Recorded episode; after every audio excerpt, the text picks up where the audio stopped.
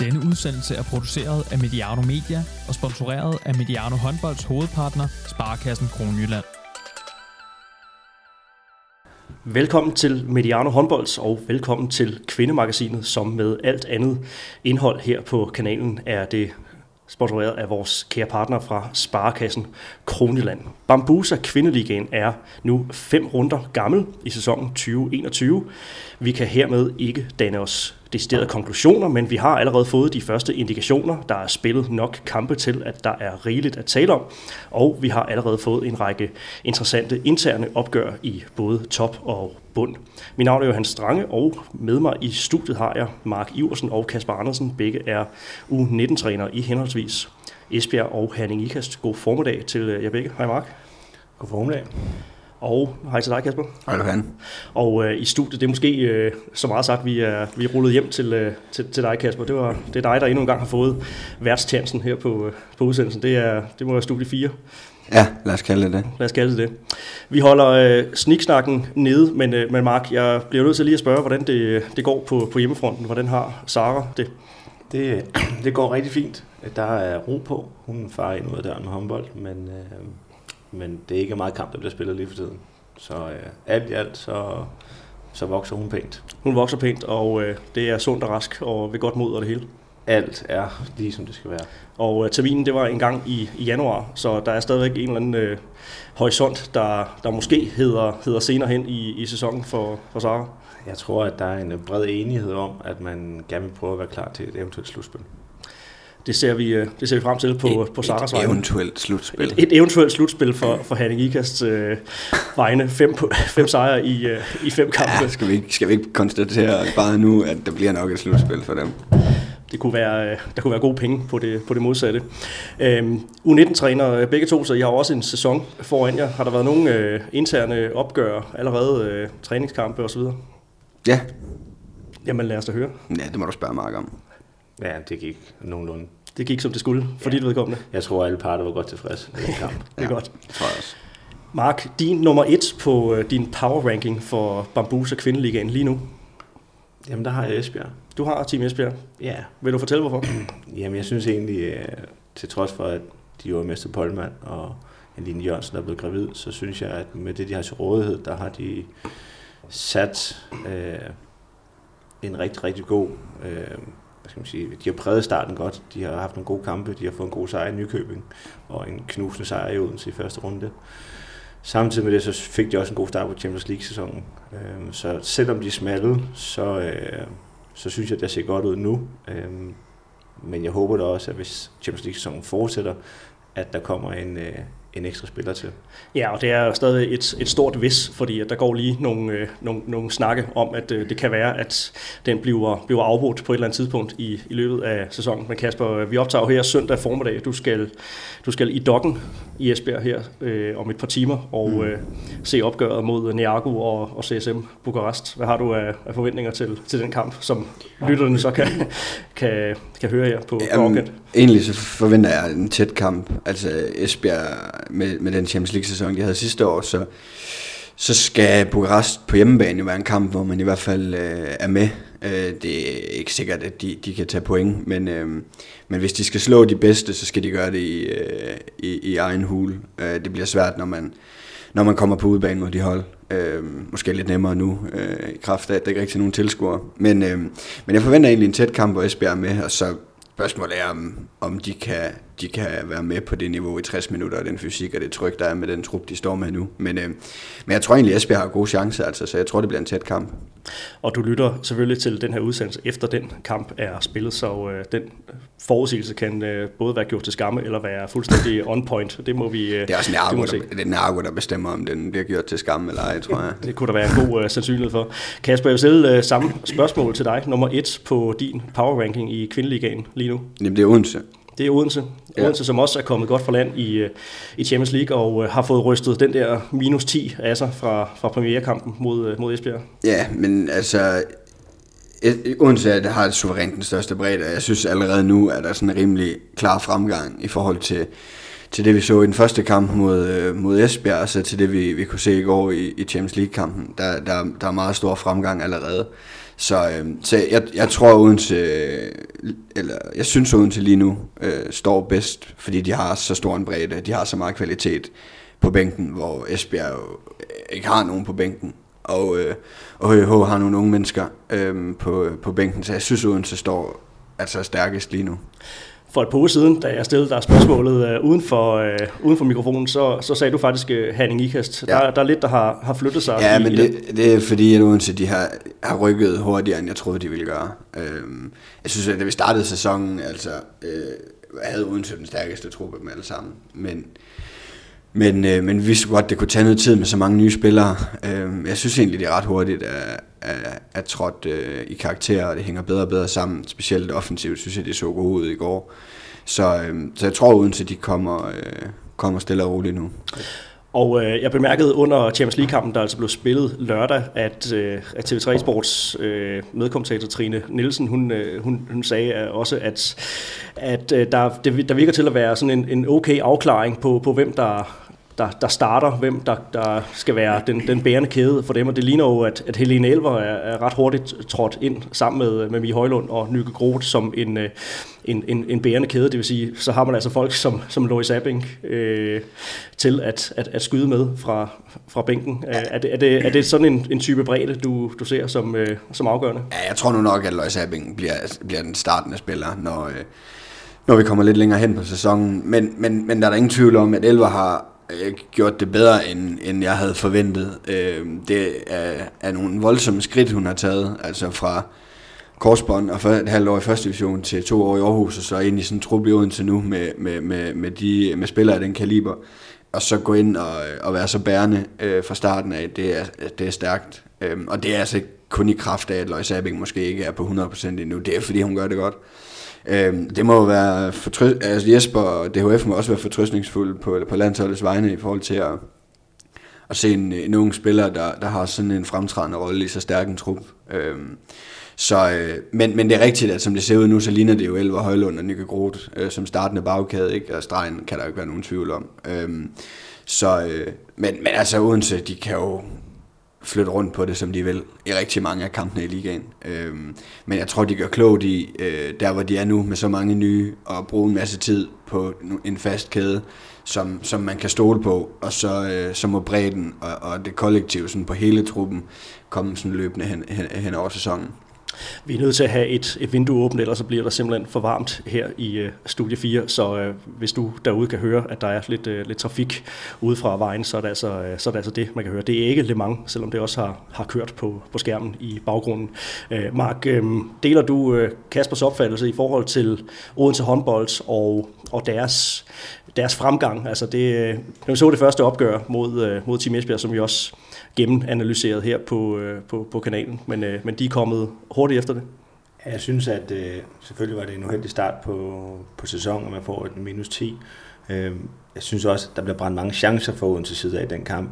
Øh, som Kasper også siger, de har bare en bredde, som ikke de andre har. Jeg tror også, at deres Champions League-sæson, øh, hvis de bliver spillet færdigt, øh, vil være en gevinst for dem for den hjemlige turnering. Øh, at de får de ekstra kampe til at finde hinanden. Og som Kasper også selv nævner, så har de jo haft en øh, støt opadgående kurve i forhold til øh, sammenspillet og, og de succeser, de skal have. Øh, så absolut, jeg synes, det er et hold i fremgang, og det kan også godt være det hold, som kan løbe med det hele den sidste ende, i det de har en bredere trup end Esbjerg, HH og Viborg.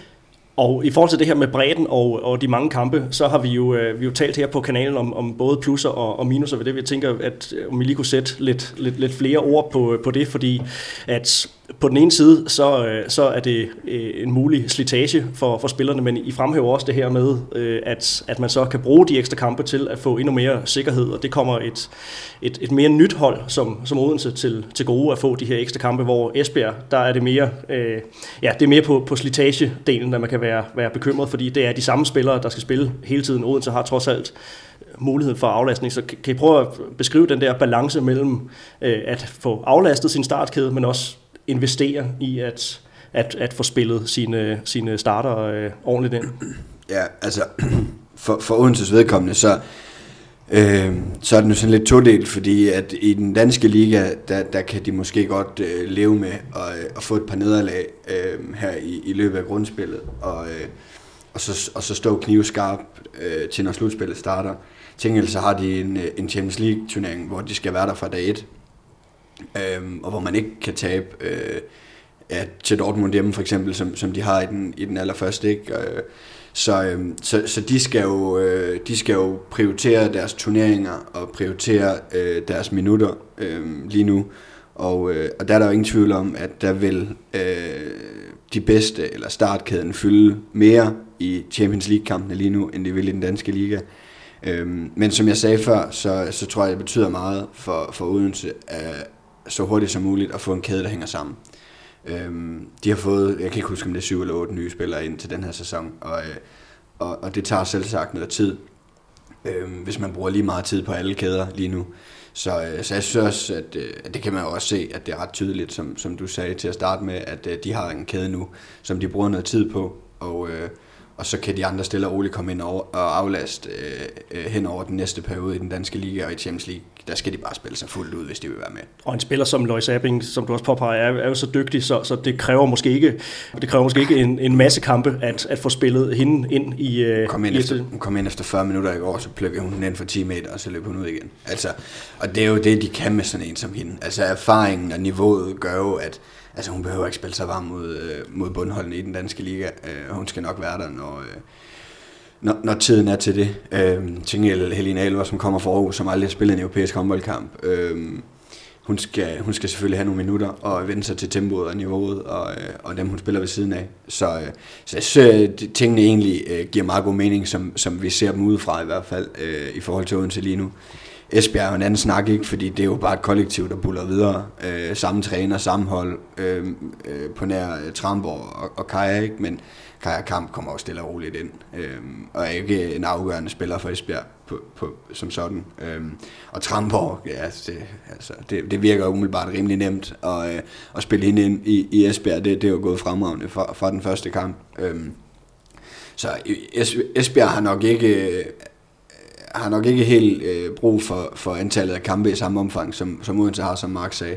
Øh, jeg tror det er godt, Jesper han kunne ønske lidt færre kampe i, i den her periode, hvor jeg tror, øh, Kirke, Kirkely er rigtig glad for de mange kampe, Odense har. Så, øh, så det, det, det, det, der er stor forskel på, øh, på de to hold på, på det punkt. Og vi kommer til at snakke om det danske landshold også, som altså står foran øh, en, en Golden League-turnering, og vi kommer også til at snakke øh, Højlund og Elver. I den sammenhæng kommer også til at snakke om, om Mette Tranborg. Det her det bliver også en udsendelse, hvor vi sætter spot på Herning Ikast og København håndbold. Så de to klubber får senere i udsendelsen noget mere opmærksomhed. Men øh, Ja, til jer begge to her, er der, er der et særligt resultat her i de første fem runder, og her må I ikke øh, sige øh, Odense Esbjerg, som I har bidt mærke i øh, indtil nu. Jeg har, jeg har ikke et resultat, men jeg har egentlig fem. Jeg synes, at Nykøben Falster, de har fået en del tv-tid. Det er der jo nogen, der har været lidt utilfredse over på de sociale medier. Men ikke desto mindre, så synes jeg, at de har stået for underholdning. De har alligevel lukket 163 mål ind øh, og selv scoret 156 gange. Det har været nogle kampe med fart over, og øh, der har, jeg synes, Jakob har fået bygget det godt op omkring de unge spillere offensivt, øh, og jeg er også helt sikker på, at han er klar over, at hans udfordring ligger i den defensive del, hvor han skal have bygget et nyt træerforsvar op, som skal give noget tryghed. Men øh, det har også gjort, at både den der første, anden og tredje fasen, den får, får lov til at få fuld spade, øh, for at de skal vinde de kampe. Så det, det er noget, jeg har mærke i. Øh, man har ikke kunnet mærke på men der har været coronapause i hvert fald på den offensive del. Ej, der er, der er fart over feltet på, på, på Falster, og øh, helt klart øh, et, et hold, som, øh, som leverer nogle, nogle rigtig, rigtig underholdende kampe, hvis man øh, er til mange mål. Øh, Kasper, er der, øh, er der nogle resultater, du har, har bidt særlig mærke i? Ja, Ajax Vendsyssel. Øh, jeg synes, det overrasker mig meget, at Vendsyssel kan tage til Ajax og, øh, og få et point. De burde vel, hvis du spørger dem, have haft to efter at være foran 17-10 øh, i, i løbet af en halvleg. Så det overrasker mig. Ajax har efterhånden øh, nogle sæsoner øh, i ligaen på banen, og øh, både, øh, både på bænken og på banen. Så, øh, så det overrasker mig egentlig ret meget, så jeg er med på, at, at Ajax har mistet nogle, centrale spillere. Simone, øh, deres stregspillere, er gået ud med graviditet, og, øh, og Voller er, er smuttet, og det var så deres midterakse sidste år. Ikke? Så, så, men, men alligevel, så øh, Svække Vendsyssel har en stærkere trup, end Ajax har, og, øh, og, og på hjemmebane har de øh, jo stået for nogle øh, store resultater sådan igennem de sidste par sæsoner, og pressede jo også Esbjerg øh, hjemme i, i Bagnehøj. Så, så det overrasker mig ret meget, at, øh, at Vendsyssel med, med så lidt erfaring øh, i ligaen kan, kan tage til Ajax øh, og, og få et point. Er der andre overskrifter, som I mener skal, skal sættes på sæsonstarten, inden vi går til, øh, til snakken om, om bundstriden? Jeg er lidt, øh, lidt skuffet, måske lidt ærgerlig over, at øh, der er så mange kampe, der er blevet vundet plus 10. Øh, set ud på de statistikker, vi har kigget igennem, så 40 procent af de spillede kampe, der er blevet afgjort, de er vundet med plus 10 mål. Det er simpelthen for stort et spring øh, i forhold til top og bund, eller den generelle kamp, der skal være spændende. Nej, den synes jeg bare, vi skal lade stå som overskriften. Det er jeg fuldstændig enig med Mark, øh, men det kommer vi jo heldigvis lidt tilbage til. Det kommer vi nemlig øh, tilbage til. Vi tager også en, øh, en, en tur omkring øh, antallet af hold i tabellen mod slutningen af udsendelsen. Men lad os øh, gå til, øh, til snakken om øh, holdene i, i bunden. Og Kasper, du har, du har allerede sat ord på, på et af de her interne opgør. Der har været en del interne opgør allerede her i de første de første fem runder her. Sådan lige i forhold til det at være bundhold, det at være et hold, som ligger og kæmper nede i den, den tungere ende af tabellen. Hvor vigtige er de her interne opgør? Hvor vigtige er de i forhold til, lad os sige, forsøgene på at, at jagte sensationen og, øh, og bonuspointene? Hvad, hvad er det, man, man prioriterer, når man, når man ligger dernede? Nej, det er 100% de interne opgør, det er der ingen tvivl om. Øhm, de, de, de kommer til at være udslagsgivende, når, når sæsonen er færdig. Det er, der, det er der absolut ingen tvivl om. Øhm, og det er jo ret tydeligt, hvem, hvad, hvad er det for nogle hold, der ligger og skal slås om at undgå den direkte nedrykningsplads. Det tror jeg ikke, der er så mange, der er i tvivl om, hvem, hvem de hold er. Øh, så de allerede inden sæsonen går i gang, har jo kigget på kampprogrammet og, og, og er streget under øh, de, de, de der indbyrdes kampe, der er, og dem, dem skal de være 100% klar til. Så, så de, er der ingen tvivl om, at hvis, hvis Skanderborg skal møde Odense om onsdagen og Vendsyssel om lørdagen, så får Odense minimal opmærksomhed, og så handler det rigtig meget om Vendsyssel. Og man kan vel sige, at de, de interne opgør i bunden, de er vigtigere end, end de interne opgør i, i toppen af, af tabellen. Ja, altså, ja, det er de jo, fordi i toppen af tabellen har de jo et slutspil, som, som kan, kan råde både på et, på et eventuelt nederlag. Øhm, men, øhm, men der er jo en, en direkte nedrykningsplads. Man kan sige, om man bliver nummer 12 eller 13, øh, er måske ikke helt så afgørende, men den der 14. plads, den skal man jo for alt i verden undgå. Øh, så, så der er ingen tvivl om, at det grundspillet øh, for, for de bund, bundhold der er rigtig, rigtig vigtigt. Og øh, som du får Kasper, Ajax har haft et par af, af de her kampe, og det er endda på, på hjemmebane for uafgjort med, øh, med, med Vendsyssel, som, som du øh, påpeger som et, et resultat, man skal bide mærke i. Så er de også tabt til, øh, til Holstebro håndbold. Øh, er det et, et Ajax-hold, der, der risikerer at komme i øh, store problemer? Ja, yeah, altså det er det jo. Øh, som det ser ud nu, så, så, øh, så har de øh, mistet point til både Holstebro og Vendsyssel på hjemmebane. Og øh, det er ikke sikkert, at det bliver særlig nemt at komme til vendsyssel på udebane øh, en gang efter jul, hvor der måske er tilskuer i hallen igen, øh, op i den der lille øh, hal, de har deroppe, og, øh, og med, med alt på et bræt, så er det ikke særlig nemt.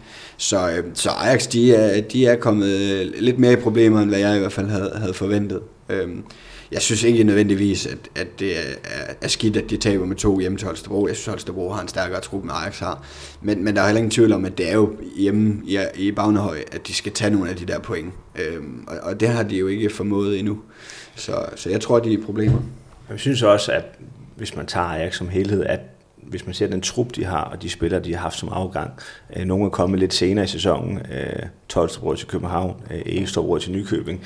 Øh, det er jo to spillere, der i der nok var med i Dennis' beregning omkring at skulle være bærende spiller for at skulle kunne nå det mål, der hedder at undgå den direkte nedrykning. Jeg tog lidt, uh, lidt sene transfers i forhold ja. til, uh, til mange andre. Ja, sammen med Simone med en graviditet, uh, og, og Olivia, hun, hun ryger med, med var det minis? Nej, det, var Kildesingen. Kildesingen, der røg der. Det, det, det er bare store spillere, der forsvinder fra den trup. Så der er ingen tvivl om, at det de kæmper for, det er jo skal have deres hjemmesejr. Det bliver svært på udebane for dem i år. Skanderborg har også slået øh, Vendsyssel ud, og det blev altså en, en, en syvmålsejr til, øh, til, til Skanderborg i, i den kamp. Også en, øh, ja, e, endnu en, et opgør af de her interne bundopgør, hvor det er, det er udholdet, der tager pointene. Og ja, i det lange løb, hvor, hvor vigtige to point er det for, for Skanderborg håndbold? Nej, der er ingen tvivl om, at det var en stor sejr for Skanderborg, det der. Øh, den, den, kan, den kan vise sig at blive rigtig, rigtig vigtig. Øh, så så, så den, er, den er meget vigtig. Men det er ikke kun sejren, der er vigtig. Det er også, at de vinder med de cifre, som de gør. Mm. Så har de nu vundet med en eller to derop, så har det været et andet resultat, men at gå derfra med, mm. jeg tror, mener, de vinder 26-19, det er uden tvivl også et point mere i hatten, øh, som de skal, som, som Vendsyssel får meget svært ved at få ned i Skanderborg. Alle hold er indtil videre kommet på, på tavlen i, øh, i Bambusa kvindeligaen, så, så alle har fået, fået slettet det, det store grimme 0, så man kan sige, ja, alle klubber har, har ligesom øh, fået en eller anden form for, for afsæt, en eller anden form for output ud af de første, de første fem runder her. Indtil videre, så er det altså, det er Ajax og Vendsyssel, der, der ligger som henholdsvis 13 og 14 har fået det her ene point, de fik i, i deres øh, indbyrdes opgør, og øh, over dem har vi øh, Skanderborg har fået to point, Horsens har, har fået to point. Horsens regner vi dem ud af en, øh, en bundstrid i det lange løb? Ja, altså det har jeg gjort på forhånd, men jeg synes, at de skuffede mig i starten. Øh, taber stort til Aarhus på hjemmebane, en kamp, som jeg egentlig havde forventet, at, øh, at de ville vinde, eller i hvert fald øh, en kamp, som jeg havde forventet ville være tæt. Øh, jeg synes, Horsens med den trup, de har, skal, skal spille mere om, om slutspilspladserne. Og, øh, og det, det er jo ikke sådan, det ser ud lige nu. Så, så Horsens har haft en skuffende start på, på sæsonen. Så de kan godt blive, blive suget med i, i bundstillet? Jeg tror alligevel, at de vil, de vil trække fra øh, Skanderborg Vendsyssel Ajax i, i løbet af sæsonen. Øhm. Og det er ud fra en betragtning om, at de, de står stærkere i flere af de, de indbyrdes opgør, måske også har en, en bedre mulighed for at snuppe nogle af de her øh, lidt, lidt sjovere point. Ja, altså jeg, jeg vil have Horsens som en klar favorit øh, mod de tre formodede øh, bundhold der, også mod Randers, også mod Holstebro. Så, så, øh, så jeg tror, øh, sådan hen, hen over sæsonen, øh, så, så vil der være en, en pæn marken fra Horsens og ned, og ned til direkte nedrykning. Jeg tror måske også lidt i forhold til Horsens, at de kampe, de har haft, at de har haft København, de har haft Viborg, øh, og de har haft Esbjerg. Øh, de mangler trods alt stadigvæk at, at have de hold, der er omkring dem. De har fået point mod Vendsyssel, og den må som sådan ikke i fare den kamp. Så jeg har, jeg har dem slet ikke, og øh, jeg har mere i, at jeg skal spille om at, at komme ind på den der 8. plads i det eventuelt slutspil. Så Ajax indtil videre øh, er, er suget med i, i, i bundstriden. Øh, et Horsens-hold, som øh, skal kigge sig over skulderen, men som vi vurderer som, som stærkere end, end de øvrige hold. Øh, men øh, så lad os, øh, lad os tale om, om den trio, der hedder Skanderborg, Ajax og Vendsyssel lige, øh, lige for nu. Det, øh, det indbyrdes styrkeforhold mellem, mellem de tre klubber, uden at det skal blive for meget spokhule. Hvad, øh, hvad ser vi her? Jamen, jeg, altså jeg, jeg synes øh, egentlig, øh, sådan på spillermaterialet, er der ikke voldsomt stor forskel. Altså, øh, men, men Ajax og Skanderborg har nogle år i ligaen nu, og det tror jeg kommer til udtryk i løbet af sæsonen. Øhm, så så jeg, altså, umiddelbart så har jeg Vendsyssel til at rykke ned stadigvæk. Øh, jeg er sådan set overrasket over, at de har fået et point nu. Øhm, så, så jeg har Vendsyssel til at rykke ned. Øhm, jeg tror, Skanderborg Ajax er voldsomt skuffet, hvis de ender under vendsyssel øh, i, i, i den her sæson. Skanderborg Ajax synes jeg øh, ser meget, meget tæt ud. Det, som jeg måske tror, der kan, kan hjælpe Skanderborg, det er, at de har et rigtig stærkt U19-hold, øh, som, som, kan, som kan spille øh, med i, i truppen. Og man må bare sige, der står Ajax og Vendsyssel, altså øh, Palle alene. Øh, der er ikke øh, U19-spillere med, med liganiveau, som man kan trække op. Og det er der i Skanderborg. Og, øh, så lige nu så er, er skader i Ajax og Vendsyssel er, er voldsomt afgørende, og de er måske ikke helt lige så dyre i Skanderborg, fordi der er noget at tage af. Øh, så, så måske har Skanderborg en lille smule foran øh, Ajax, men, men jeg har i hvert fald Vendsyssel som de dårligste af de tre. Hvor mange point skal man have for at overleve? Det er et, det synes jeg er meget interessant. Øh, jeg lige for at tilføje dem på Kasper også. Jeg har også Vendsyssel som, som det svageste hold af de tre. Øh, når det så er sagt, altså jeg, jeg er vildt overrasket over, at de har et point. Og mm. det eneste sted, jeg kan se, at de kan få point, det skulle være mod Ajax eller Skanderborg. Øh, jeg synes, de står som det svageste led. Jeg har også valgt derfor, at uh, set ud fra tidligere sæsoner, så kan man ligge på en 6-7 point og klare det. Ja. Uh, jeg vil våge påstå, at man kan klare ligaen i år med 3 point og være bedre indbyrdes. Jeg tror ikke på, at Vendsyssel får meget mere end 2 point. Og hvis de skal få det, så bliver det et indbyrdes opgør mod Skanderborg og Ajax. Og hvis det så ellers er, så kan der ske en overraskelse. For, de, for alle tre hold, så bliver det mod Randers eller Holstebro. Jeg, jeg, kan ikke, jeg har virkelig svært ved at se på kvaliteten fra bund til top, at der er noget, der kan gøre sig gældende for, at Vendsyssel henter point. De var tæt på mod HH, men det var nok HH's egen præstation, man skal kigge på et, et vendsysselshold, som altså som sagt har mødt Ajax og Skanderborg allerede inden for de første fem runder, så, så det videre kampprogram ser også, ser også hårdt ud for, øh, for dem. Men øh, vi må se, det kan være, at der, der ligger øh, en, en øh, række overraskende point for, for dem. Vi følger i hvert fald også bundstriden tæt her på, øh, på kanalen. Lige knyt en enkelt ind på den. Jeg synes, at øh, bare for sådan en god gyser skyld, så øh, 30. december, øh, der er der et nytårsbrag i Vendsyssel, der møder de Ajax og lurer mig om, øh, det ikke kunne blive en afgørelse på, om hvem der skal rykke ud af en eventuel håndboldliga i denne sæson.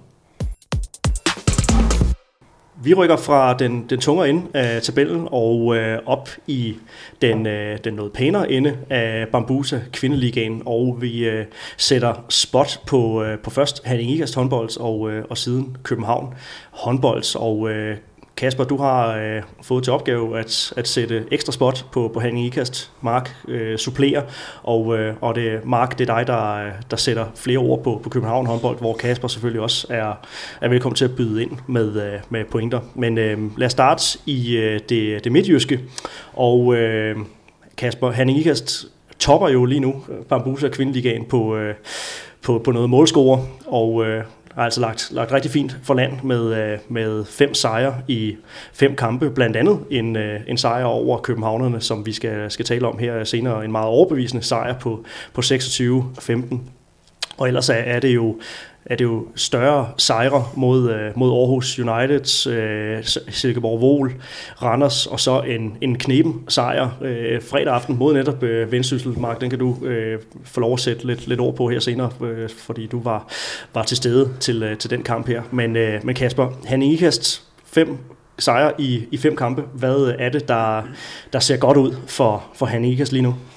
Jamen altså først og fremmest så er det jo, synes jeg, øh, en lille smule overraskende. Ikke at nødvendigvis, at de står med, med fem sejre i fem kampe, men jeg synes, det er en lille smule overraskende, hvor stærke de har set ud. Øh, specielt taget, taget med i betragtningen, at de, øh, de skifter træner øh, sådan forholdsvis øh, kort før, øh, før sæsonstart, og øh, og det er en træner, som kommer ind fra, fra herrehåndbolden, og øh, der, der må, øh, selvom han til TV2 siger, at der ikke er de store forskelle, så, så er der alligevel øh, en, en skrækkelig masse nye hold, spillere og modstandere, som, som man skal til at gøre sig klog på. Øh, og det må jeg bare sige, at de har virket øh, voldsomt øh, godt indstillet på de opgør, som, som de har haft indtil nu. Øh, ja, resultaterne taler jo sit, sit, sit ret tydelige sprog. Øh, det er jo også kampe, som de skulle vinde, øh, fire ud af fem af dem. Øh, og det har de så også gjort i, i ualmindelig øh, sikker stil. Så, øh, så jeg synes egentlig først og fremmest bare, det er imponerende, hvor, hvor hurtigt øh, Kasper han har fået, øh, fået et rigtig, rigtig stabilt materiale ud af det der. Og du har som sagt kigget øh, ekstra på, på den kamp, som, øh, som de så har spillet mod øh, et, et, et andet hold, som man jo formodet skal, skal spille med i, i, i slutspillet af København håndbold. Og det blev altså den her 26-15 sejr. Det ligger et par uger til, tilbage, men som du siger, måske ikke overraskende, at det, at det er to point, man står med for, for, for den kamp, men, men måden, som de to point kom, kom i hus på, at det må, må sige at være yderst overbevisende. 11 mål på, på udebane mod, mod København håndbold. Det, det er vel det, man kalder en, en statement-sejr.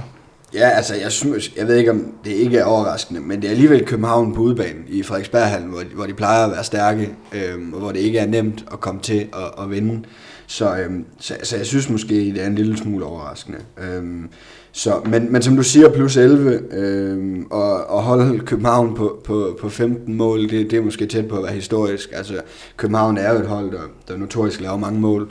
Så, øh, så det er ualmindeligt stærkt. Jeg synes, at, øh, at de virker meget, meget øh, godt indstillet defensivt. Øh, både, både i forhold til at øh, både i forhold til København, men, men også øh, får sat deres egne kompetencer sindssygt godt i spil i, i den defensiv. Øh, Øhm, de tager rigtig meget højde på, på toerne. Øh, der er de Skogran og Favske, som ikke er de største øh, forsvarsspillere. De får lov til at tage en masse højde, ligge og bryde noget rytme. Øh, og så står man med, med Vilde og, og Bakkerud i midten, øh, som der er lidt mere fysik på. og, øh, og vil gerne have tvunget København til at skyde i, i den zone, hvor Bakkerud står.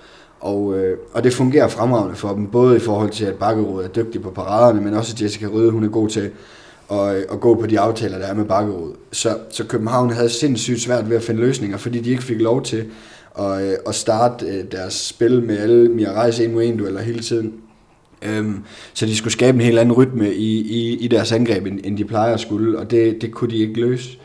Øhm, så er der sådan lidt i, i forhold til deres defensiv på 2 mod 2 spil, der hvor stregspillerne ligger, der, der holder de sig en lille smule mere defensivt. Øhm, specielt i midten, når stregspilleren ligger der, så bliver Vilde og, og Bakkerud egentlig ja, stående ret defensivt og stoler på paraderne og på Jessica Røde nede bagved. Øhm, så jeg synes defensivt, der sætter de kompetencerne virkelig godt i spil. Øhm, og nu du siger Skogran og Fauske, fordi det er dem, der starter, men det passer jo også fint i forhold til, at man får Michael og, og Simone ind på toerne, som måske minder lidt om, om, øh, om Fauske i forhold til fysik og, og, og bevægelse og sådan noget, så det passer rigtig godt både til, til de, de bærende spillere, men også dem, der kommer ind fra, fra bænken, øh, den måde, som de gør det på.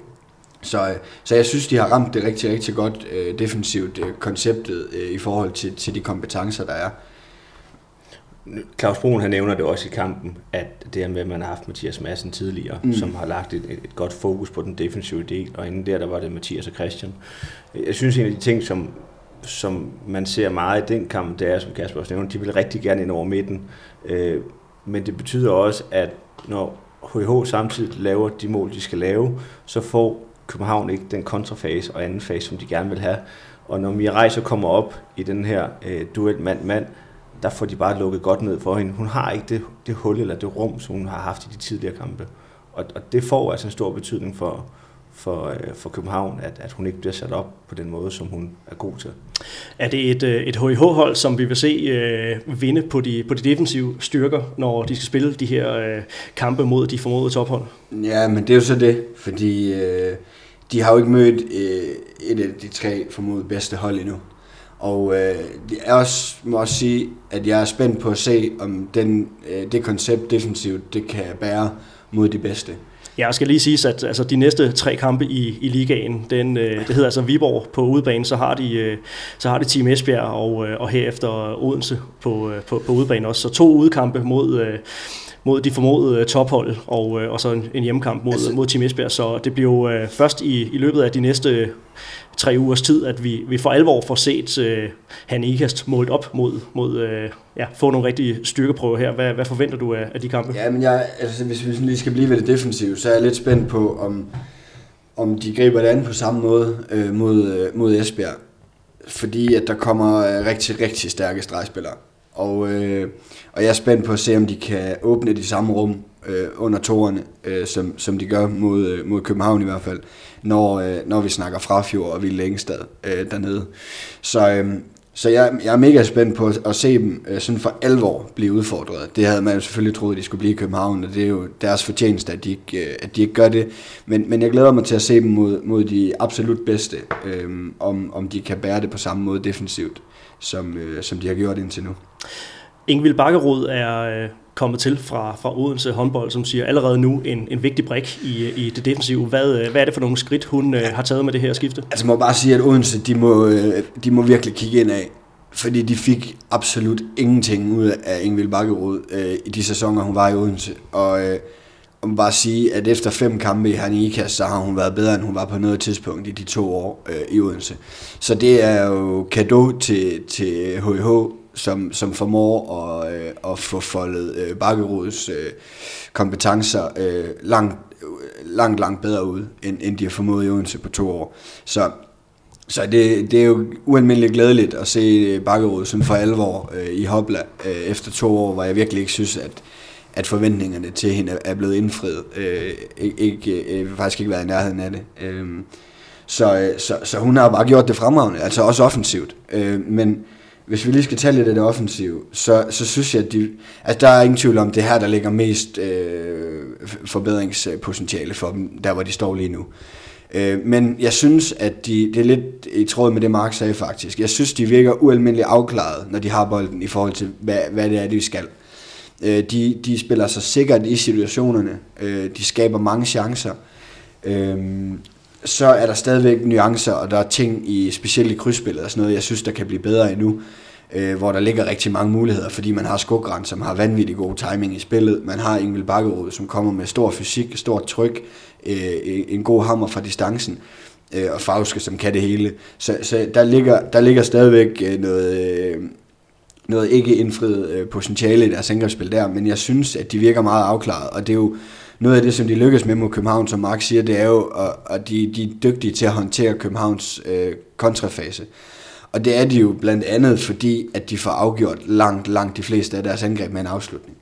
Øhm, og det er ikke, de laver, hvad var det, 26 mål, ikke? og de laver en del på kontra også. Så, så det er egentlig ikke fordi, at de sådan øh, bomber København ned, øh, men de kommer til rigtig mange afslutninger. De kommer i mange af de situationer, som de gerne vil, og det gør, at man når situationen er der, så ved de fem andre, som ikke skal afgøre situationen godt, at nu kan vi godt begynde at trisse hjem af. Så, så jeg synes, at der er, er, er forbedringspotentiale, absolut, men jeg synes, de virker meget, meget afklaret øh, i, hvad det er, vi skal. Så kan de, øh, kan de lykkes med det noget oftere, længere hen, øh, når vi kommer længere hen i sæsonen, men, men de virker meget afklaret, de virker meget struktureret, det virker som om, de har virkelig, virkelig godt styr på tingene. Og øh, som du også er inde på, så er det jo altså et, et hold med, med, som det ser ud lige nu, en, en rimelig klar øh, bagkæde, en rimelig fast bagkæde, som øh, skal trække, som skal trække læsset for dem. Men, øh, men der er jo også kommet lidt, øh, lidt bredde til, øh, til truppen, siden øh, vi analyserede på dem sidst. Øh, Simone Petersen er, er, er kommet til. Så vel også et Henning Ikast hold, som øh, i nogle kampe godt kan tåle en, en, en skade, måske, ikke? Øh, og stadigvæk slippe, slippe, slippe fra det. Altså man har noget mere at, at skyde med øh, breddemæssigt nu. Jo, men jeg synes, at der er stor niveauforskel på, øh, på de startende og dem, øh, man kan skifte med. Øh, og det er sådan set øh, måske kun på venstrefløj og målmands øh, på keeperen, der ikke er stor forskel. Øh, jeg synes, på de andre positioner er der stor, stor niveauforskel. Jeg synes også, det er noget af det, som jeg er spændt på at se med HH, det er, øh, hvordan de, øh, dem, der kommer ind fra bænken, de, øh, de, de, øh, de gør det i, i kampe mod de bedste. Øh, det, det er stadig et spørgsmålstegn, og, øh, og jeg håber, at, at Michael, som jeg jo tidligere har sagt, ikke var en decideret ligaspiller, som jeg har fået lidt øh, røg for at sige, men, men det, det, det er spændt på, hvordan hun gør det. Det virker som om, hun har en større rolle nu, end hun har haft øh, med, med Mathias Madsen sidste år, og det glæder mig, fordi det er en af de, de talenter i Danmark, som, som vi skal have forhåbninger øh, om, øh, sådan kan blive, kan blive en landsholdsspiller på et tidspunkt. Så det glæder mig, at hun virker til at have fået en større rolle nu. Øh, men jeg er rigtig spændt på at se Simone og Michaela og Olivia, for den sags skyld også, øh, komme ind i kampe mod de bedste. Fordi det, bl- det bliver der brug for på et eller andet tidspunkt i løbet af sæsonen. Altså, de kan ikke spille med, med, med den samme bagkæde i 60 minutter mod de bedste hold. Altså, det, det, det kan de ikke. Så jeg, jeg er ikke i tvivl om, at den startende bagkæde, som den ser ud nu, så kan de godt hamle op med de bedste. Men kan bænken og bredden også det? Det er jeg spændt på. Det, det interessante er jo også lidt i forhold til den her periode, vi er i. Altså, coronaen ved vi jo ikke, hvad uh, sætter af spor. Uh, nogle er kommet godt igennem, der andre er måske kommet lidt mindre godt igennem det hele. Uh, de, den udvikling, der er taget i Hernikas håndbold, er jo også, at altså, man skal tage med Christiansen, som jo var en hardhitter, uh, og har fået en, en, en, øh, en bakkerud ind. Det, det skifte har egentlig været rigtig, rigtig godt. Øh, Vildt, øh, eller bakkerud dækker, dækker tre, hvor Jeanette var ude dækken to. Øh, Simone er kommet ind øh, og taget over for løset inde på midten. Og øh, er egentlig ved at finde sit spil nu. Øh, hun er jo god på, på, på, på sit eget direkte spil, og skal måske være bedre til at finde øh, assistens rolle, og måske den der holdspiller. Men, men sådan helt generelt, så de spillere, der er kommet til, øh, af de unge og dem udefra, øh, der er det jo de bedste, der er kommet til fra egne rækker. Øh, det vil sige Olivia, som kommer ind og skal sætte sit præg. Det er der, jeg synes, de er interessante. At de har en bred trup, men det er rigtigt, som Kasper siger, det er jo ikke af første hylde spillere, der er kommet ind. Men som ligaen også er i år, så er der plads til at give de unge spillere spilletid, fordi der er så stort et, et spring fra midten og op til toppen. Ja, og det er den her øh, forskel på top og bund, som vi også har, har i talsat øh, ved, ved flere lejligheder. Det er med, at, at topholdene de, øh, de kommer til at, at, at adskille sig øh, yderligere fra, fra bundholdene, i og med, at, at, at den bredde, som, som topholdene trods alt har at sætte ind med, de talenter, de kan sætte ind fra bænken, jamen de vil, de vil oftest overstråle dem, som, øh, som, som de lavere rangerende hold vil, øh, vil, vil kunne sætte ind. Ja, altså jeg er ikke, jeg er ikke et sekund i tvivl om, at at HH's bredde kan sagtens spille med mange af holdene i ligaen. Altså det er der slet ingen tvivl om. Michael vil være en profil for mange af de hold, der ligger nede i bunden. Altså, Og så tror jeg også, den, den ting, og det har vi ikke snakket så meget om, hvis der kommer skader, og hvor lang tid skadesperioden er, så vil alle topholdene blive ramt i år på nær Odense. ja, men Nykøbing har altså... Altså jeg synes, Nykøbings bænk er den næstbedste i ligaen. Jeg synes, den er bedre, jeg synes, bænken er bedre i Nykøbing end den er i HH. Og det, den er jo selv sagt bedre, end den er i Esbjerg, for der er ikke nogen bænk i Esbjerg. På, øh, på fløjene har man jo blandt andet øh, Emma Fris og Line Maja Hårgaard lige nu, som, øh, som de startende. Også to af de her øh, talenter. Emma Fris øh, især har været en af de her øh, bobler ind omkring, øh, omkring landsholdstruppen, blev, blev taget med til samlinger allerede under, under Claus Brun, øh, Brun Jørgensen. Øh, hvad, øh, hvad er perspektivet for, øh, for de to fløje? Ja, altså for Emma Friis er perspektivet, at hun på et tidspunkt begynder at være med omkring A-landsholdet. Øh, Det tror jeg. Altså jeg synes, hun gør det fremragende.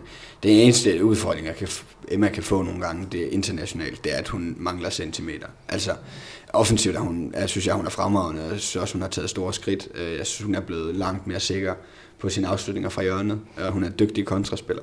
Så, øhm, så, så hun, hun, kommer, øh, hun kommer til at være med på et tidspunkt, det tror jeg helt sikkert. Og Line Maj? Ja, hun er længere fra det, øh, men hun skal, hun skal tage nogle skridt nu i forhold til at være blevet en del af toppen af ligaen. Altså, øh, og der, der har Emma jo noget, noget mere erfaring, og, øh, men jeg tror, at Line Meyer er også en af de, de større talenter i dansk håndbold på højre fløj, så, øh, så jeg er også helt sikker på, at hun kan godt komme til at tage nogle store skridt øh, ved, at være, øh, ved at være i HH. Jeg er jo jeg har faktisk lidt min overraskelse omkring for eksempel Line Maj. Øh, nu var hun jo øh, lidt på bænken oppe i Randers under Niels. Øh, jeg synes, hun er kommet rigtig godt i gang i Herningikas håndbold. Jeg synes, at der er kommet et naturligt flow for hende. Og det er måske stemning, eller den jargon, der er. Man kender sine pladser i truppen. Jeg er faktisk lidt overrasket over, at det ikke er hende, der kan være udtaget til landsholdet, i stedet for Andrea Hansen fra København håndbold. Hvad siger du til det? Ja, det er jeg fuldstændig uenig i. Jeg synes, Andrea, hun er fremragende. Jeg synes, hun er noget bedre. Altså, hun er øh, mere sikker end rigtig, rigtig mange fløjspillere i ligaen, når hun går fra hjørnet. Øh, jeg, jeg synes virkelig, Andrea er god, og der synes jeg, at Line Maj har forbedringspotentiale øh, på afslutningerne fra hjørnet. Altså, der synes jeg, der er stor forskel på de to. Jeg tror, Andrea bliver førstevalg på, på højre fløj øh, meget snart øh, på, på, på landsholdet. Jeg synes virkelig, hun er god. Interessant. Har du andre øh, pointer omkring Herning Ikast håndbold? Jeg ved, du har mange, men øh, hvad vil du... Øh... Nej, altså, nej, det eneste er synes med, spændende at se, hvordan, øh, nu har der været en meget, meget klar, et meget, meget klart hierarki på, på målmandspositionen i, i Herning Ikast i nogle år. Og øh, det virker som om, at øh, Ryde i hvert fald har fået en større rolle øh, i, i HH under Kasper, end hun har haft tidligere. Øh, og det synes jeg, hun har håndteret virkelig, virkelig godt. Altså hun har højeste redningsprocent i ligaen. Øh, så, så det er måske det, der kan være lidt, lidt spændende, det er at se, om, om, om hun formår øh, faktisk at, at spille øh, Sabine England på bænken. Jeg tror, der kommer til at være sådan lidt en naturlig overgang. Øh, nu har man hørt om processen de sidste par år med England, at hun forlænger et år gangen, og nu er hun i, mener det sin 12. sæson i, i klubben. Og jeg tror lidt, man er i gang med at lave den her overdragelse til, øh, til Rytte, hvor det er, at øh, England hun er øh, mentoren på bænken og er god til at, at være omkring Jess, øh, og så får Jess en masse spilletid nu. Øh, England skal jo nok være der, når det er, det hele spidser til. Så, så jo mere man kan få Rytte øh, i spil og i aktioner, desto skarpere vil hun også stå, når man kommer tættere på et eventuelt slutspil. Kunne, kunne man forestille sig, at, at Sabine England er færdig efter den her sæson, og Louise, som man har udlejet til Ringkøbing, bliver anden målmand for Jessica Rytte næste år? Jeg tror godt, der kunne være en stor sandsynlighed for det, i det, at England hun ikke er så god til at stoppe på et uligt år. Øh, Så det er enten nu eller om to år. Hvad for? Øh, at Sabine England hun øh, er mest til at skal stoppe i en lige sæson i klubben. Så, øh, så det der med at være i 12 år eller 13 år, det kan godt være, at det spiller lidt ind i hende. Det lyder som noget, øh, noget, noget overtro, men øh, fra de indre linjer, Mark, øh, hvordan, øh, hvordan passer Sabine England på sig selv? Hvordan passer man på hende i, øh, i, i, i klubben øh, i forhold til også do- dosering af, af træning og, øh, og, og så videre? Jamen, der er, en, øh, der er jo en, en helt klar aftale for hende øh, og klubben, og det har der været, i hvert fald den tid, øh, jeg har været der, at øh, hun, øh, hun styrer lidt sit eget show i den forstand, at hun deltager selvfølgelig i træninger, men hun er ikke med i alle træninger. Og nok lidt det, man ser i andre klubber også, både på herre- og damesiden, at dem, der kommer op i alderen, de får en, en, en sparring, hvor det er, at de får lov til at sidde en træning over, eller er ikke med i et løbepas. Øh, jeg tror, der er så stor en, en, en tillid og tiltro til England, at hun nok skal være der, når det hele spidser til, at hun får lov til at stoppe lidt tidligere end de andre og derfor så har man, øh, har man fast øh, unge målmænd med i, i truppen til træningerne. Der er, der er hentet spil op nede på u 17 og u 19, som har nogle øh, træninger med dem i ny og næ. Øh, og så er Louise, øh, Louise Jensen jo udlejet til Ringkøbing øh, og kommer muligvis retur om et år. Kasper, når der er spillet otte runder, og Hanikas altså har tørnet sammen med øh, både Viborg, Odense og øh, Esbjerg, hvor mange øh, point står der så ud for Hanikas i tabellen? 14. Der står 14? Ja. Så de, de snupper to sejre i de næste, i de næste tre runder? Ja.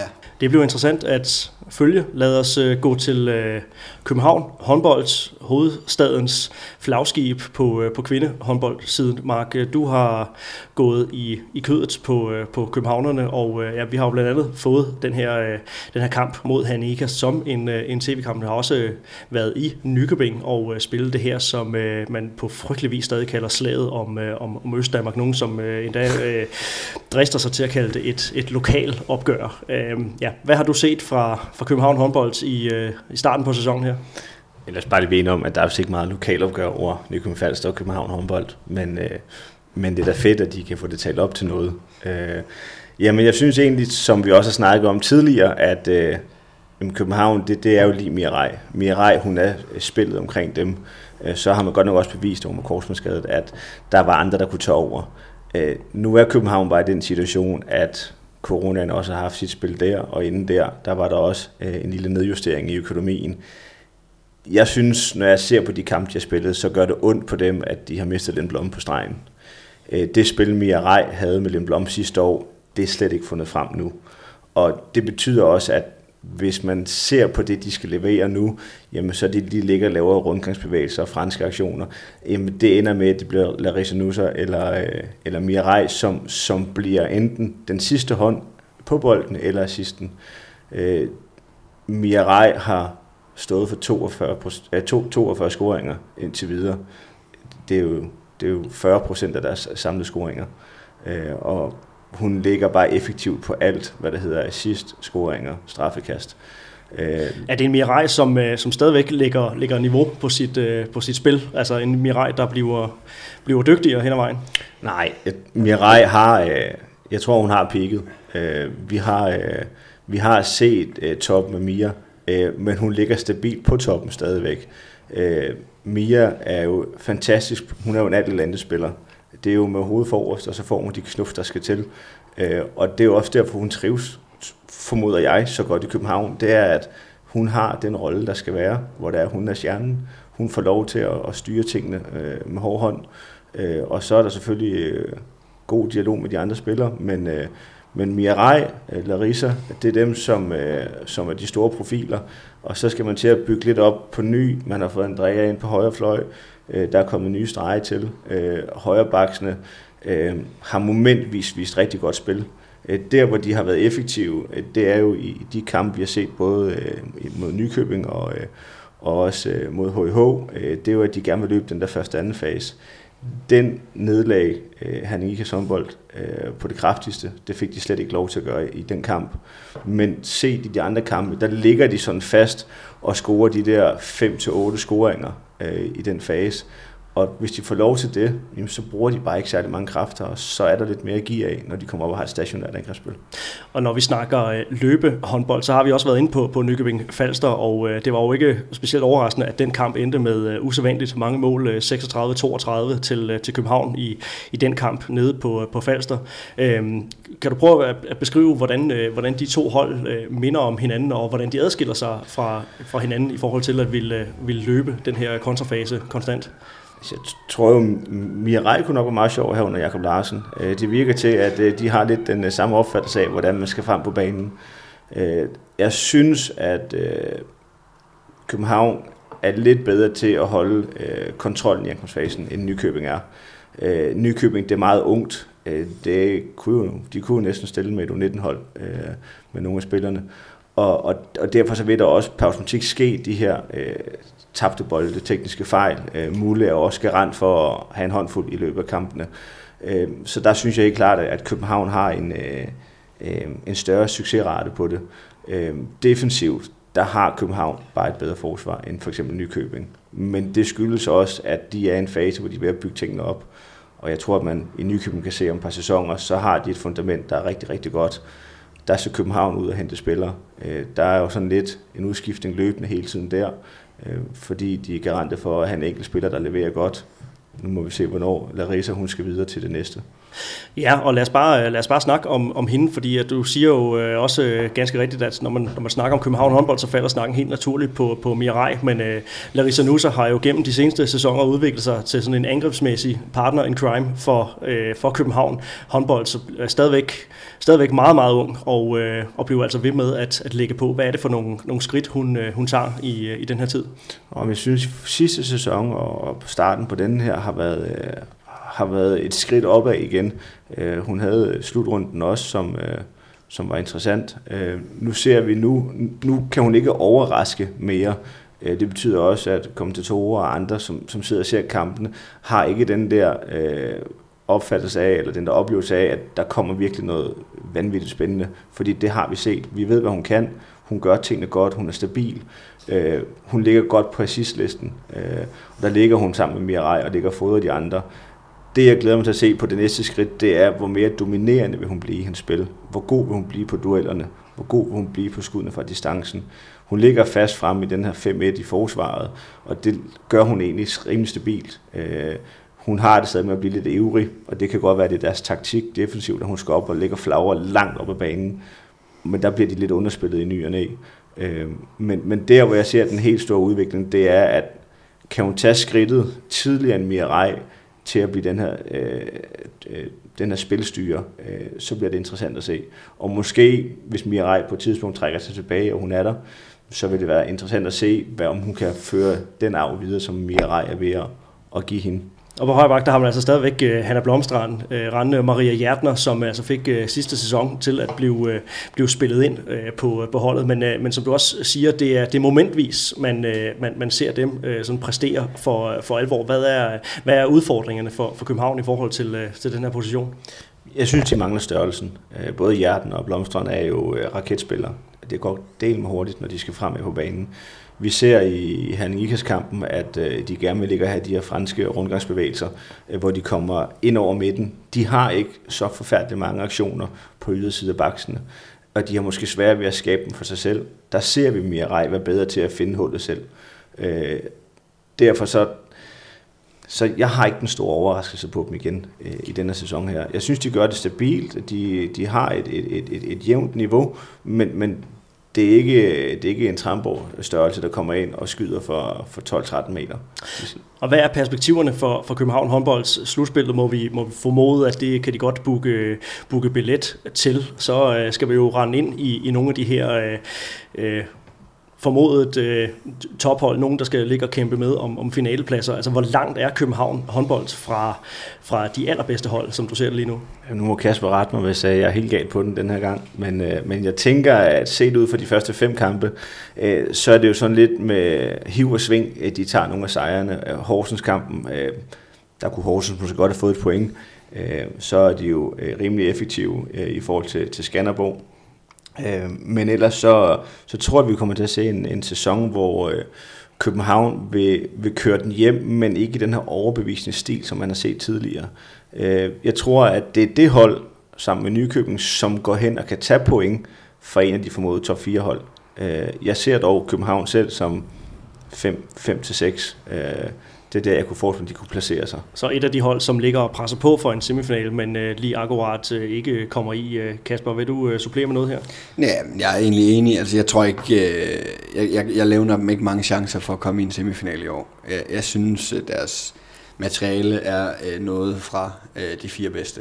Uh, så jeg er egentlig enig. Altså, selvfølgelig kommer de i slutspillet, og og de kommer også til at være det der sub-top hold, som ligger lige uden for top 4 sammen, med, sammen med Nykøbing øh, formentlig. Men, men øh, jeg synes, en semifinal, det, det ser urealistisk ud for dem i år. Men det er det hold, som kan komme til at være grund til, at Esbjerg, Hanning Ikas, Viborg eller Odense, som jeg formoder kommer i top 4, at de mister en anden plads og får en tredje plads. Det er den indbyrdes kamp, eller den kamp mod København, der kan gøre det. Det tror jeg er Nykøbing. Altså, jeg, jeg, jeg, jeg tror, Nykøbing, øh, når vi kommer til slutspillet, vil være stærkere end København. Så et hold, der, der har potentiale for at flytte sig mere end, øh, end København håndbold set over hele øh, sæsonen. Et, altså, vi må sige, at København de starter med Blomstrand, øh, Mirai og Larissa Nusser, som de gjorde sidste år. Og, øh, og Nykøbing har nogle flere nye, og jeg tror, at øh, Nykøbing har, øh, kan rykke sig noget mere i løbet af grundspillet, end, end København kan. Så øh, jeg, tror, jeg tror bare, at Nykøbing skal have lidt længere tid til det. Jeg tror ikke, øh, 4-5 måneder er nok til, at, at Emilie Steffensen og De Blit, øh, blandt andet Svele, at, altså, jeg, jeg, det, det kræver bare lidt ekstra skal spille på et hold i toppen og gøre det kontinuerligt over længere spilminutter. Vi går selvfølgelig også i dybden med, øh, med Nykøbing Falster lidt senere i sæsonen. Der ligger en uh, udsendelse med Jakob Larsen tilbage i uh, dit feed, hvor han uh, meget grundigt forklarer, hvad uh, han har af tanker omkring sit uh, materiale og uh, også måden at spille på en uh, usædvanlig, uh, ærlig og uh, konkret snak med, uh, med Nykøbing-chefen.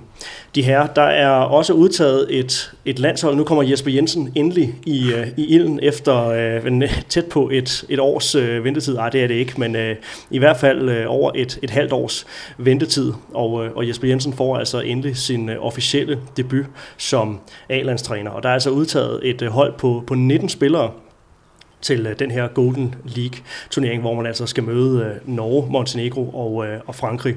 Lige første omgang Norge i allerførste kamp. Nu har vi set udtalelsen af, af deres hold. Det ser øh, modbydeligt øh, stærkt ud, hvis vi skal være, være ærlige. Øh, af min arm. Øh, Kasper, en, øh, en, en hård start for, øh, for Jesper Jensen som, øh, som landstræner, men det er vel et eller andet sted også øh, godt at vende sig til det, når man ser den, øh, den lodtrækning, vi også har til, øh, til EM-slutrunden her i, øh, i december måned. Men øh, ja, hvad er din, øh, først dine din overordnede tanker omkring det her Golden League-stævne? Med, med den korte tid, øh, Jesper har haft, og, og alle de her corona-restriktioner og aflysninger osv., og, så videre, og, øh, og også øh, afgangen af stregspillere i den trup, så er det en øh, voldsom øh, åbning på, på hans, øh, hans øh, landstrænerkarriere. Øh, det, det, det kunne man måske godt have ønsket, bare en lille smule blødere. Øh, men, øh, det var også noget af det, som Claus Bro Jørgensen i talsatte flere gange, ikke? Altså, at, øh, at det var en, en, en hård omgang hver eneste gang, man var, var samlet, så, så render man ind i, i Norge og, og, og Frankrig og skal måle sig op mod, øh, mod to potentielle finalehold hver gang. Ja, det har i hvert fald også tidligere, også før Clausen, været tema nogle gange, om, om det er den bedste måde at, at, at, at gøre det på, og bruge de perioder, man har med landsholdet på, altid. Og, og skulle matches med de bedste i verden, det er jo sådan lidt en, en struktur, som stammer tilbage fra øh, et dansk damelandshold, som sådan øh, hierarkisk stod noget stærkere i forhold til de andre nationer, end, end man gør nu, øh, som man bare har fortsat med. Og det er ikke nødvendigvis sikkert, at det er den rigtige måde at gøre det på nu. Øh, det tror jeg godt, man kunne, man kunne tage op til overvejelse og, øh, og tage en snak om, man måske skulle kigge lidt på, øh, på om, det, om det er smart. Øh. Han har udtaget, Jesper Jensen har udtaget øh, to fløje, kun udtaget to fløje til, øh, til hver side.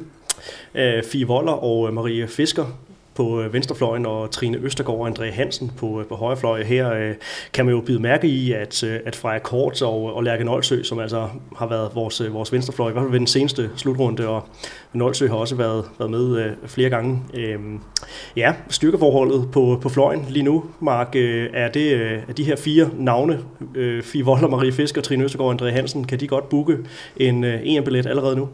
Nej, øh, men men samtidig så, så tror jeg også, at Jesper han er udtaget med en grund. Øh, jeg kunne godt forestille mig, at hvis man tager vold og fisker, så kunne det jo godt være øh, i spil til en, en, en anden forsvarsformation, hvor de ligger og flagrer frem i en 5 meter.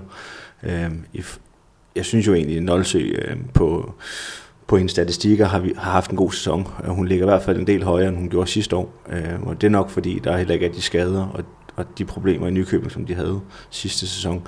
Øhm, men, men jeg synes, det, det er dejligt, at Fisker kommer tilbage. Øh, hun øh, har noget erfaring, og, og det kan hun øh, trække med ind i den trup. Øh, jamen, Volder, hun gør det, hun gør godt. Øh, hun er ganske glimrende for hjørnet af, og, og dækker, en, dækker stabilt op. Øh, på højrefløjen, der...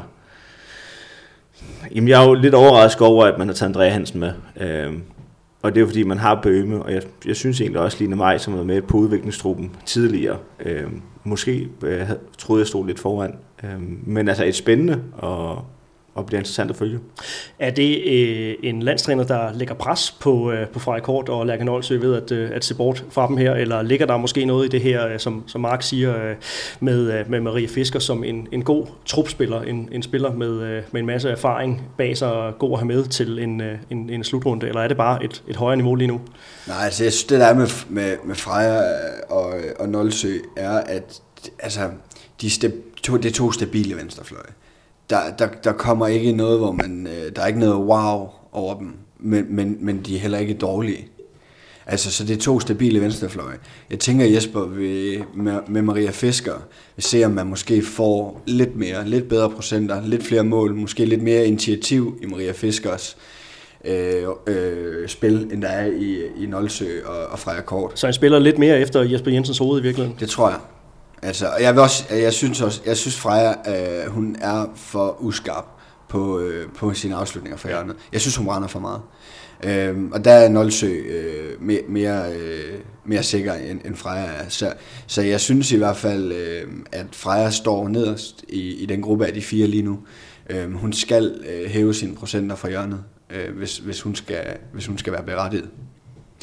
Om ikke andet så er, er intern konkurrence omkring øh, nogle pladser øh, altid godt, og øh, det er jo måske også noget, vi har vi virkelig har savnet omkring, øh, omkring ja. kvindelandsholdet, altså at, øh, at den interne konkurrence på, på mange af pladserne har, det har været lidt for, for sat øh, hierarkiet.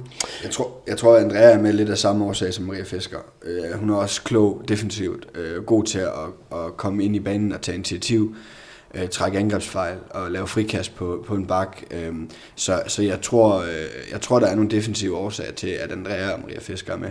Jeg tror også, den del i, at man har taget øh, Fisker med, det er jo også det her med de her forsvarsangrebsudskiftninger.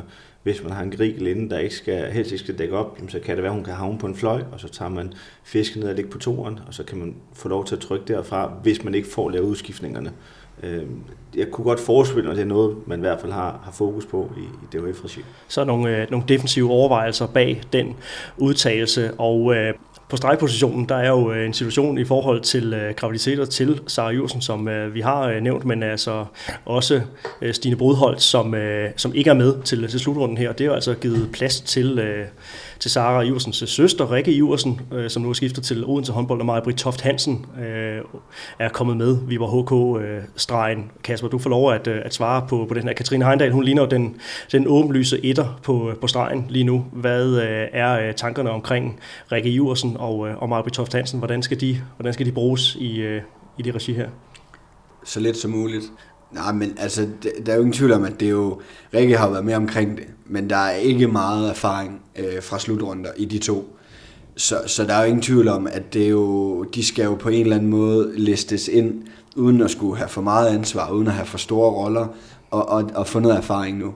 Øhm, så, så altså, som du siger, Katrine Heindal er jo øh, den absolute etter, og øh, skal jo også spille øh, 50-60 minutter i, i, øh, i kampene, og, øh, og så skal de andre aflaste. Og jeg tænker, at øh, Line Havsted øh, kommer til at få en kæmpe rolle defensivt, fordi at øh, både Holt og øh, Sara er ude. Så, øh, så, så det bliver den måde, de kommer til at, øh, at håndtere det på nu, det er, at der bliver en stregspiller mindre i fire blokken, end der plejer at være. Og så, øh, så bliver der en bagspiller. Og det kan jo øh, sådan set sagtens blive rigtig fint, fordi det kommer til at give nogle helt andre muligheder på en anden fase, øh, end man har haft tidligere, hvor, hvor der oftest har været to stregspillere. Så, så der er ingen tvivl om, at det bliver ikke en til en øh, erstatning med, med de to stregspillere, der er kommet med. Det bliver mere en til en med, med, med Havsted defensivt og, og langt, langt flere minutter til Heindal nu.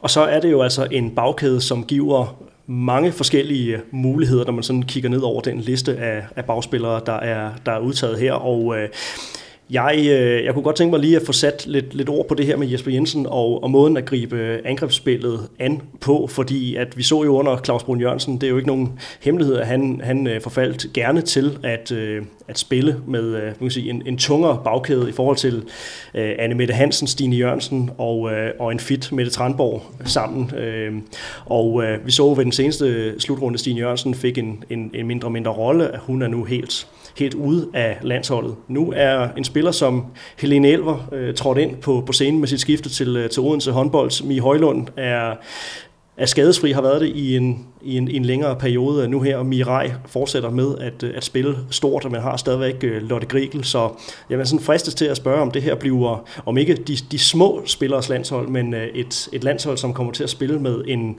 en, en anden fart, i hvert fald på en, på en anden måde. Hvad, hvad ser I af perspektiver her?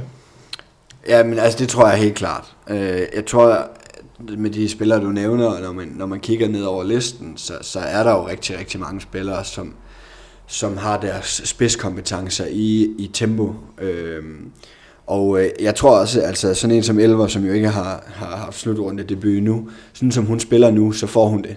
Øh, altså så bliver hun udtaget. Jeg tror, hun øh, bliver udtaget før øh, Mirai for eksempel gør. Men det kan også være, at der bliver lavet helt om på det, og Lotte Grigel ikke kommer med. Øhm, men, men der er ingen tvivl om, at øh, der er rigtig meget fart i det her hold, og, øh, og det skal de selvfølgelig benytte sig af. Øh, og det glæder jeg mig egentlig også lidt til, øh, i forhold til, til det, vi har set øh, ved de seneste slutrunder, hvor, hvor det er blevet lige, lige tungt nok og lige rigeligt præget af, af, af, af skud. Øh, så, så jeg glæder mig rigtig meget til at se dansk landshold, der stiller op med, med, med rigtig meget fart i fødderne. Jeg tror også, at en af de ting, der kan øh, være en forandring i forhold til tiden med Claus Brun, det er jo, at hvis vi ser på de spillere, der er her, og man ser lidt på det, den trup Jesper har øh, hjemme i Esbjerg, øh, så er der jo øh, visse ligheder. Jeg siger ikke, at øh, kvaliteten er lige så god, øh, men jeg synes i hvert fald, at på højde og størrelse, der at de her spillere vil kunne passe fint ind i det spil, Jesper også bruger øh, i klubregi, at man øh, så er jeg enig med Kasper, at, at det her med Elver, Rej, Grigel, hvem af dem kommer med, Øh, jeg håber, at Helene Elver kommer med, øh, og jeg synes også, hun vil komme til at give det et, et lille pift i forhold til duellerne øh, kontra Grigel. Der, hvor jeg synes, at, at det, der bliver interessant, det er, hvordan får han sat det sammen i forhold til skytterne. Jeg synes egentlig sidste slutrunde, og så er der også stor uenighed omkring den del, der var jo ikke langt fra succes til fiasko, og de var jo ikke mere end, var det et mål fra at skulle gå videre. Så, så der var jo mange gode momenter, man vinder bare ikke de rigtige kampe. Øh, og, og når man så ser truppen nu, og ser de enkelte spillere, der kommer ind, så ved jeg godt, at der er nogle streger, der er forsvundet. Men, men bagkæden, den synes jeg ser rigtig, rigtig skarp ud, og jeg er ikke i tvivl om, at der skal nok komme et godt match på dueller og skud. I forhold til Lotte Grill, så der kommer også til at blive behov for øh, kløgt og ro og erfaring. Og, øh, også uden for banen, tænker jeg. Fordi øh, altså, der kommer æderbank med fart på, hvis Højlund og Elver og, og så videre, de skal, de skal spille sammen. Så, så som Mark siger, det bliver spændende at se, hvordan de sætter det sammen, men, men jeg tror, øh, måske Lotte Grigel har en, har en fordel på grund af hendes erfaring og hendes øh, øh spilintelligens og, og sådan mere ro. Øh, øh, hvor man kan sige, at Elver er, er en anderledes type, med, som er mere målsøgende, som spiller i, i større fart, og som sådan individuelt påvirker spillet noget mere. Og så er det altså en, en trup på 19 spillere til det her Golden League-stævne, og øh, der skal altså skrives øh, 16 mand på kortet, når, øh, når EM-truppen endeligt skal øh, udtages. Man kunne godt forestille sig, at der var nogle reserver klar i, øh, i kulissen, men, øh, men der er udtaget tre målvogtere, så, så man må, må formode, at, at der er en her, der bliver, der bliver sidet fra. Øh, nu siger du øh, Line Havsted som en, en meget vigtig rolle øh, defensivt, så øh, det behøver vel heller ikke være, være, være samtlige øh, tre stregspillere, der bliver, bliver udtaget til, øh, til den endelige trup til, øh, til december? Mm, ja, altså det, nej, nej, ikke nødvendigvis. Men, men det er klart, at de skal have, øh, de skal have en gruppe, som kan dække øh, træerpositionerne for dem. Og øh, det kan også være, at det bliver øh, Anne Mette Hansen, der skal, der skal dække træer i perioder. Og skal både Havsted og Anne Mette Hansen dække træer? Nej, så er der ikke, så er der ikke nødvendigvis behov for, for øh, tre stregspillere. Men er det, øh, skal Anne Mette Hansen ikke dække i midten, og det, det kun er Havsted og, og Heindal, øh, så, så bliver der behov for to stregspillere mere. Men altså, jeg må også sige, at jeg har svært ved at se øh, Maja-Britt Toft Hansen øh, stå øh, i vores midterforsvar til en slutrunde lige nu. Øh, hun har været meget skadespladet i Viborg, øh, har været lidt ind og ud, øh, har nul erfaring fra, fra det danske, det danske damelandshold. Øh, Øh, at det så er positivt, at hun begynder at være med omkring det nu, fordi at, øh, der er også lidt bekymrende, når man kigger på de næste stregspillere i, i landsholdsregi. Altså både hold Sara Iversen og, øh, og, og Heindal, de ligger jo sådan tæt aldersmæssigt. Øh, og der bliver et gigantisk hul at lukke, når de tre i samme periode, inden for et år eller to, stopper på landsholdet. Øh, og hvem er de næste? At det synes jeg er bekymrende, når man kigger på det. Øh, fordi jeg, jeg har svært ved at svare på det. Altså. Så der er et, øh, et fokusområde for, for dansk kvinderhåndbold her? Men det kan Jesper selvfølgelig, altså det skal han jo ikke tage med. De skal jo vinde til, til slutrunden. Altså, så, så. Jeg, jeg, tror, jeg tror helt sådan konkret, at Kasper har en, en kæmpe point i det med, at træerblokken, hvem kommer det at bestå af? Jeg er enig jeg tror ikke, Maja Toft kommer til at være med i en slutrunde. Jeg tror, hun er med for at få, for at få den her erfaring og snuse til det. Rikke var med i Tyskland og har lov til at være, hun var med der, hun fik lov til at opleve den der atmosfære, der er på hotellet omkring kampen før og efter. Øh, så hun har noget erfaring i det. Jeg kunne godt forestille mig, at han bare tog Heindal og Rikke, og så tog han en bagspiller og satte ind i det tredje forsvar, og så skulle de ligge og spare med hinanden. Rikke har også i år for første gang fået lov til at snuse til den hjemlige turnering, Champions League, en potentiel slutrunde, så hun får lov til at være den her fuldtidsprofessionelle håndboldspiller. Og det kommer også til at give hende noget øh, frem mod en slutrunde. Jeg, jeg tror også, det er mest sandsynligt, at vi kommer til at se øh, et hold med to stregspillere, øh, hvor Majbrit Toft ikke er med. I den sidste del af, af udsendelsen her, Mark og øh, Kasper, I har fået, øh, fået talt jer godt varme, og øh, det har jeg jo sådan set også øh, det har jeg sådan set også bevidst lavet jeg gøre, for nu skal vi til øh, det, som man vel godt kan kalde øh, dansk kvindehåndbolds øh, smertensbarn. I hvert fald noget, som, øh, som der stadigvæk er, er hæftig diskussion omkring, og jeg synes, øh, med den start på ligaen, som vi har fået her, har vi allerede øh, i, i talsat ved, i, i flere af biderne her, at vi kan, kan gribe lidt fat i her, som som du sagde, Mark, så er det altså øh, 40 procent af kampene, der er endt med en målforskel på 10 eller derover. Og øhm, det er også en, en liga, hvor efter fem runder, at det er, er nok at være indenfor i slutspillet med, øh, med, med to point. Jeg lægger ud med at stille det meget konkrete spørgsmål. Øh, hvad siger det om Bambusa kvindeligaen? Marks statistik med de 40 procent er, er voldsomt sigende for, for den liga, vi har nu. Øh, der er større forskel på, på top og bund, end der har været i øh, lige så længe jeg kan huske.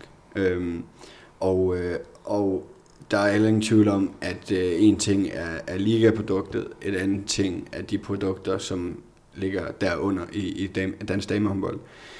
Øhm, og jeg, altså jeg synes, der er bekymrende tendenser. Øhm, U19-ligaen øh, er dårligere, end den nogensinde har været. Første division er også øh, voldsomt nedadgående de sidste fire sæsoner og, øh, og øh, bundholdene, eller holdene fra midten og ned efter i ligaen, er også dårligere, end jeg kan huske, øh, de har været i rigtig, rigtig længe. Og det er en bekymrende udvikling. Når man render rundt som ungdomstræner og kigger opad, så, øh, så er det jo en bekymrende øh, tanke. Vi har øh, ligaen, springet er bare for stort. Den er ikke længere. Første division er bare ikke god nok. Det kan godt være, de træner godt, og de træner meget, men niveauforskellene er simpelthen for store. Og i U19-ligaen, der mister man de allerbedste, øh, fordi de er gode nok til at være med øh, i bunden af en håndboldliga. Så der er noget, der er skævt, det må man kigge på fra forbundets side af, hvordan man kan få rettet op på. Og det er altså situationen lige nu. Øh, en ting er, er manglende spænding i ligaen. Øh, en ting er, er en U19-liga og øh, en, en første division, som jeg også siger, som er, er for nedadgående niveau-mæssigt. Hvad er, hvad er de mulige konsekvenser af det på længere sigt? Jamen altså, det, det, som det er lige nu, så er der jo ikke noget voldsomt specielt ved at være dame ligaspiller i Danmark. Altså, og øh, hvis ikke du spiller i den danske liga, så skal du ikke spille i dansk håndbold. Fordi første division er ikke god nok. Så lige nu er konsekvensen jo, at vi har en skrækkelig masse spillere rendende i den svenske liga. Fordi de gider ikke at spille i første division. Øhm, så, så vi har en masse spillere, som vi ikke har ret tæt på, fordi at øh, enten så er man i ligaen, eller også så er man her ikke.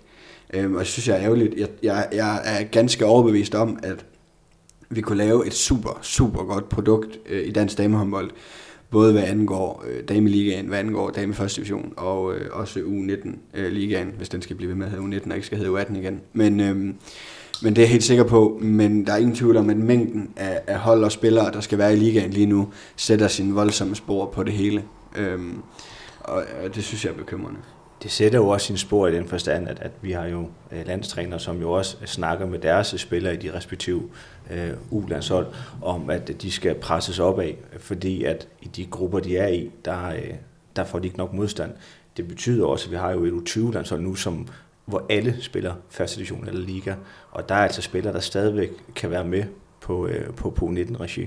Så, så jeg, jeg tror, det handler lidt om, at, at man tør tale åbent om det, at man øh, skal sørge for, at øh, ligaproduktet er rigtig, rigtig godt, men også samtidig, at man får bredden med, og det gælder helt ned til U17 og opad, fordi det er det, der er fremtiden. Og lige nu, der, der, der, der ser det ikke godt ud.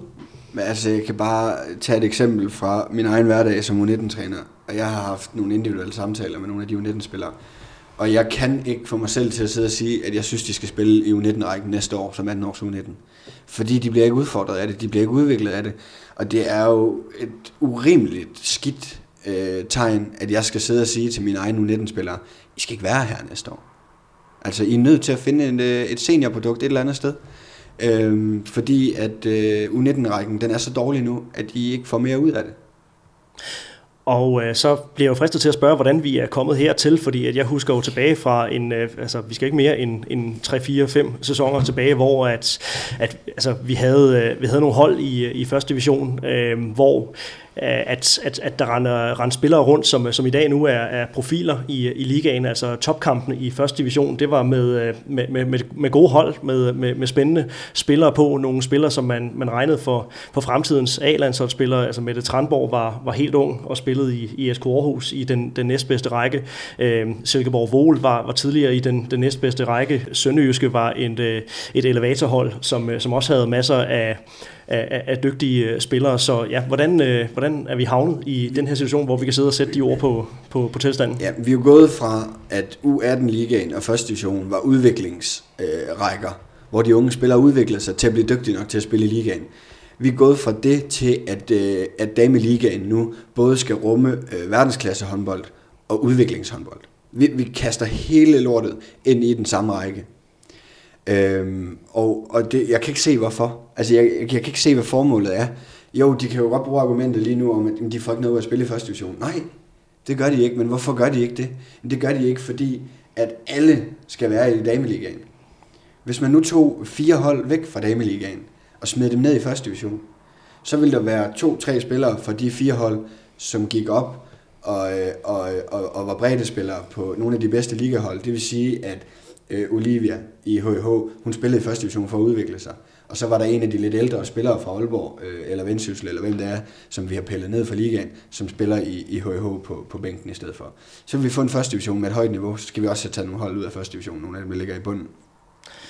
Og du siger fire hold, øh, fire hold mindre, det vil faktisk kunne, kunne gøre en, øh, en forskel. Så vil vi havne på en, en dameliga på, ja. på, på 10 hold. Er det, øh, er det det, materialet og økonomien er til ja, lige nu? altså, og det er jo det næste, det er jo, at øh, vi har haft lidt med, med snakket med Mathias øh, Bave fra Ajax om det her, og, og der var også nogle argumenter i forhold til, at jamen, det er helt umuligt at skabe økonomi i første division.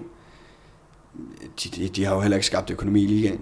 Altså, de har været fire år i ligaen eller sådan noget nu, de har jo stadig ikke skabt en økonomi. De mister spillere lige inden sæsonen skal starte, fordi de ikke er på kontrakt. Altså, i, for et halvt år siden var der en sag i Skanderborg om, at øh, der ikke var forsikring på spillerne. Altså, det, det produkt, vi har i Dameligaen nu, det er spillere, der ikke er på kontrakt, spillere, der ikke er forsikret, spillere, der bare øh, kan smutte frit fra den ene dag til den anden, fordi de ikke er bundet. Jeg tror, jeg, jeg, jeg tror også, og jeg, jeg er helt enig i den del, øh, og så skal vi snakke om det ene. Øh, den en ting er mange hold, der er i ligaen. En anden ting er også den trupbredde, der er. Vi kan jo nemt skære ned. Vi ser jo allerede nu, at, at der ikke bliver fyldt ud på holdkortet med 16 spillere. Vi kan godt klare med 14 spillere. Vi kan måske også klare med 12 nationalt. Men, men min pointe er lidt med det her med, at når vi skal kigge opad, så, så bliver der bare så stort et spring, at første division, den er bare heller ikke interessant. Og det var også det, vi nævnte tidligere at når vi sidder og kigger på topscorerlister og hvem der er afgørende for de forskellige hold, jamen Sønderjysk har opgraderet med et helt U19-hold. Øh, I Ringkøbing har man første års øh, seniorspiller eller U19-spiller, der, der er profiler. Det har vi også i Aalborg. EH Aalborg har endda tre-fire spillere med for deres U19-trup, sådan så at man skal skulle navigere i, om man er U19-spiller eller spiller første division, og så skal kampen lægges ud efter det. Og det, det generer mig egentlig ikke, men så skal vi bare have et produkt, der passer til det, og det har vi ikke lige nu. Ja, løsningsforslaget på, øh, på, på det her, er det, er det den, øh, den, den hurtige løsning at sige, øh, sige fire, hold, fire hold mindre, en stærkere, en stærkere første division? Er der også noget på ungdomsfronten, der skal, der skal gøres? Ja, 10 hold i ligaen, 10 hold i første division og 6 hold i U18-ligaen. Ja, der er jeg lidt anderledes. Jeg synes jo, man skulle, i stedet for at være så drastisk i det, så have 12 hold, men så bære trupperne ned til 14 spillere. Jeg synes bare, når vi kigger på dameligaen nu, altså der er 6-7 hold, der ikke er i nærheden af at, at kunne spille med mod de bedste. Altså, så jeg, Jeg er med på, at det er drastisk at tage fire hold ud, men hvis vi kigger på produktet nu, og kigger på øh, niveauforskellen, økonomien, budgettet, alle de her ting, så kan du nemt pille fire hold ud. Jeg tænker, der kan ligge en udfordring i det her med, at man nu er gået til den her model, der hedder 14 hold i øh, ligaen. Man har lavet den her øh, U19-række i stedet for at hedde øh, U18, så man forlænger ungdomstiden. Processen i forhold til at gå tilbage til noget, der mindede mere om, om den gamle model, den må et, alt andet lige være vanskelig nu, fordi nu er vi ved at skabe en kultur, hvor vi, vi vender spillerne til, at det hedder liga eller, eller ingenting. Hvordan ser I på det? Jamen, det er jo det, altså det største problem i det her er jo, at der er nogen, der skal erkende, at de har lavet en fejl.